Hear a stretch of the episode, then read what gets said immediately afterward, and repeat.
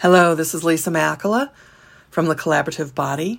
I am an integrative therapist and a stress transformation coach, and you are listening to The Art of Living Well. Today I want to talk about three quick hacks to change your physiology and help break the pattern of stress response. So first of all, as I've said before, stress is unavoidable. It's a fact of life. And avoiding it and, and trying to ignore it and numbing out and ignore, just, you know, pretending it's not an issue, those are not effective coping mechanisms. We need to start thinking about stress and talking about stress as data. And what's really cool is our bodies are actually um, really interesting living laboratories that provide us with enormous amounts of data and feedback that we can utilize when we're conscious of it. And interrupting the stress response is something we can do to really shift what's going on in our bodies. So the stress response is something called the sympathetic tone of the autonomic nervous system. I know that's a lot of jargon, but basically it's fight, flight, or freeze.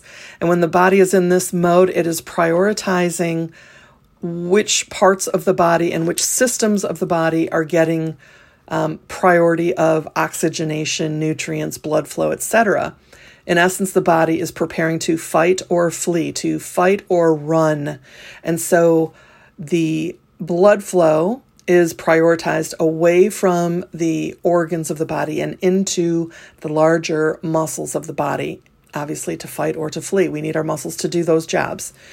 So when we live in stress for a long time, the the other functions that the body needs to do aren't getting done because the body is staying in this fight, flight, or freeze um, mode. And so we want to we want to shift that. We want to shake that up. We want to interrupt that pattern.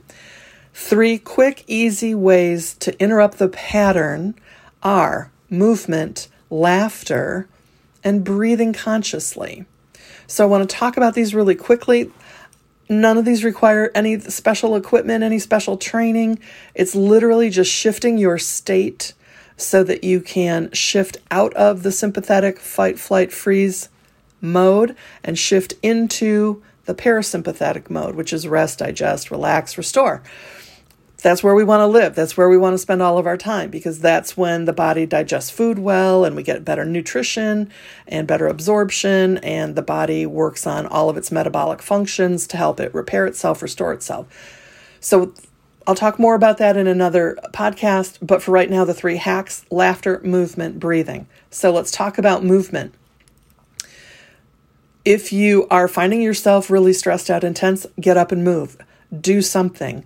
It doesn't have to be super strenuous. It doesn't have to be for half an hour or an hour. Just quick, quick bursts of activity are great. So if it's climbing the stairs, taking the dog for a walk, walking around the block, um, having a dance party, turn on the radio and just, you know, jam out for a few minutes. Movement really helps move our energy, change our state. And when and when we're doing something fun with movement, when we're playing, we're actually releasing happiness hormones. That, those are the opposite of the stress hormones. So that's all really good stuff. So move and play. Next one is laughter. The old adage that laughter is the best medicine, guess what? It's true. Laughter is really good for us because when we're laughing, we are by definition relaxed and enjoying ourselves. And when we're doing that, we're shifting out of that stress response into the parasympathetic response, that rest, digest, relax, restore mode, which is much healthier for us. So when we're laughing, we're releasing happiness hormones. We're producing and releasing happiness hormones, things like dopamine uh, and endorphins. Um, and, and these really help buoy our mood and buoy up our emotions. So laughter is the best medicine. Call a friend who makes you laugh. Check out funny sitcoms, even if they're reruns or, or movies or podcasts.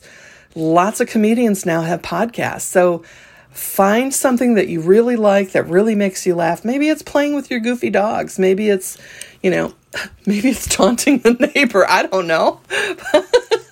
But find something that will make you laugh, because laughter is the best medicine. Third, and most important, is breathing. So breathing is a function that most of us don't think about. Many of us, and I'm guilty of this, when we're under stress, we tend to not breathe. We tend to hold our breath. Well, that's not a good idea at all, um, but it's it's a weird habit. Um, when we're in the fight, flight, or freeze uh, mode of our autonomic nervous system, we tend to be breathing more shallow and breathing faster, and, and our respiration goes up, our heart rate goes up. All of that is preparing the body to fight or to flee.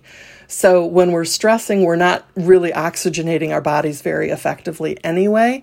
And then holding our breath is like the next layer of, of unproductive, unhealthy activity. So take a deep breath, okay? Breathing. You can, there's tons of apps that have wonderful exercises around breathing that are linked to meditation, guided visualizations. My favorite happens to be Insight Timer, but there's Zen, there's Headspace, there's Calm. Um, Sounds True, I believe, has, has podcasts and audio files. So there's just all kinds of great apps out there that you can use for conscious breathing exercises, meditations, and so on.